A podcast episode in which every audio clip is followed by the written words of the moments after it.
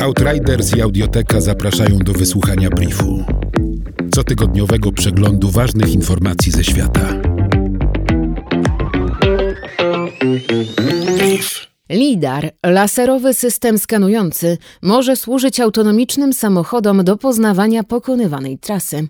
LIDAR emituje wiązki laserowe i sprawdza, ile potrzebują one czasu na odbicie się od obiektów. Na tej podstawie tworzy dokładne, trójwymiarowe mapy otoczenia. Technologia LIDAR została wykorzystana do mapowania Księżyca już w 1971 roku podczas misji Apollo 15. Inne systemy, które mogą służyć jako oczy dla samochodów autonomicznych, to kamery wsparte sztuczną inteligencją. Są tanie, rozpoznają znaki drogowe, ale słabiej funkcjonują we mgle i nie sprawdzają się przy pomiarze odległości.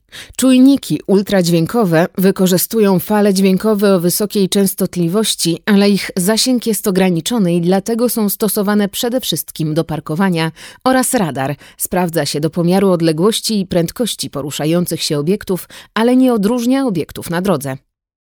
Projekt Understood ma na celu ulepszenie oprogramowania do rozpoznawania głosu dla użytkowników z zespołem Downa. Według firmy Google technologia rozpoznawania mowy identyfikuje jedynie około 30% z komunikatów wypowiadanych przez te osoby. Znaczenie mają cechy fizyczne, rozmiar ust i języka, co wpływa na sposób mówienia. Uczestnicy mogą nagrać na potrzeby projektu do 1700 wyrażeń, które są następnie analizowane, aby poprawić technologię rozpoznawania mowy. Naukowcy opracowali urządzenie, które pozwala odczuwać dotyk w wirtualnej rzeczywistości i może znaleźć zastosowanie m.in. w grach wideo i protetyce. Będzie można również przekazywać sobie dotyk przez platformy społecznościowe. Urządzenie składa się z miękkiego i lekkiego arkusza elektronicznego, który przykleja się do ciała. Wykorzystuje połączenie nacisku, wibracji i ruchu, aby imitować zmysł dotyku dla użytkowników. To zintegrowane ze skórą bezprzewodowe interfejsy dotykowe dla wirtualnej i rozszerzonej rzeczywistości.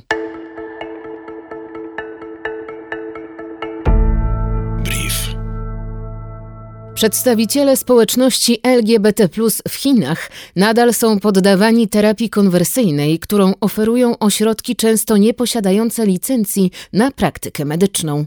W Chinach jest co najmniej 96 ośrodków i szpitali świadczących usługę terapii konwersyjnej, która jest próbą zmiany orientacji seksualnej pacjenta za pomocą hipnozy, leków, akupunktury, a także elektrowstrząsów.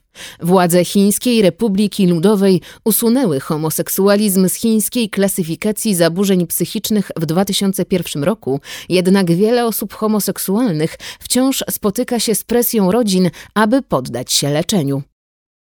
W Anglii tysiące transpłciowych dzieci i dorosłych czekają nawet 3 lata lub dłużej na terapię zaburzeń tożsamości płciowej z powodu rosnącego zapotrzebowania na usługi brytyjskiej National Health Service.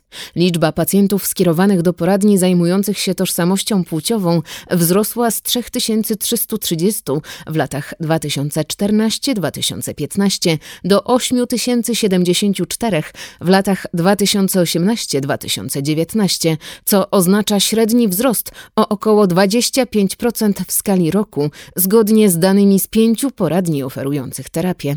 Długie oczekiwanie na terapię i brak pomocy są stresujące dla pacjentów. Wzrasta wówczas ryzyko samookaleczeń i prób samobójczych. Firma Stevenson, jeden z najstarszych od 1925 roku i największych dostawców mundurków szkolnych w Wielkiej Brytanii, obsługuje ponad 500 szkół, w tym m.in. Eton College. Będzie sprzedawać mundurki neutralne pod względem płci.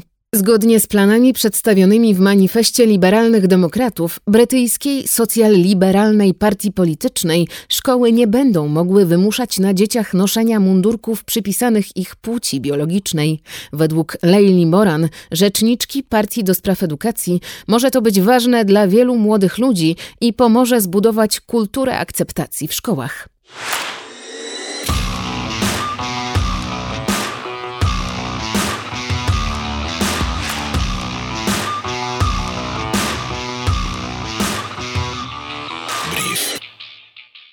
Brief Outriders. Nowe wydanie co piątek do posłuchania na lekton.audio ukośnik brief. Brief. Powtórki przez cały kolejny tydzień na Spotify i w Twojej aplikacji podcastowej. Brief.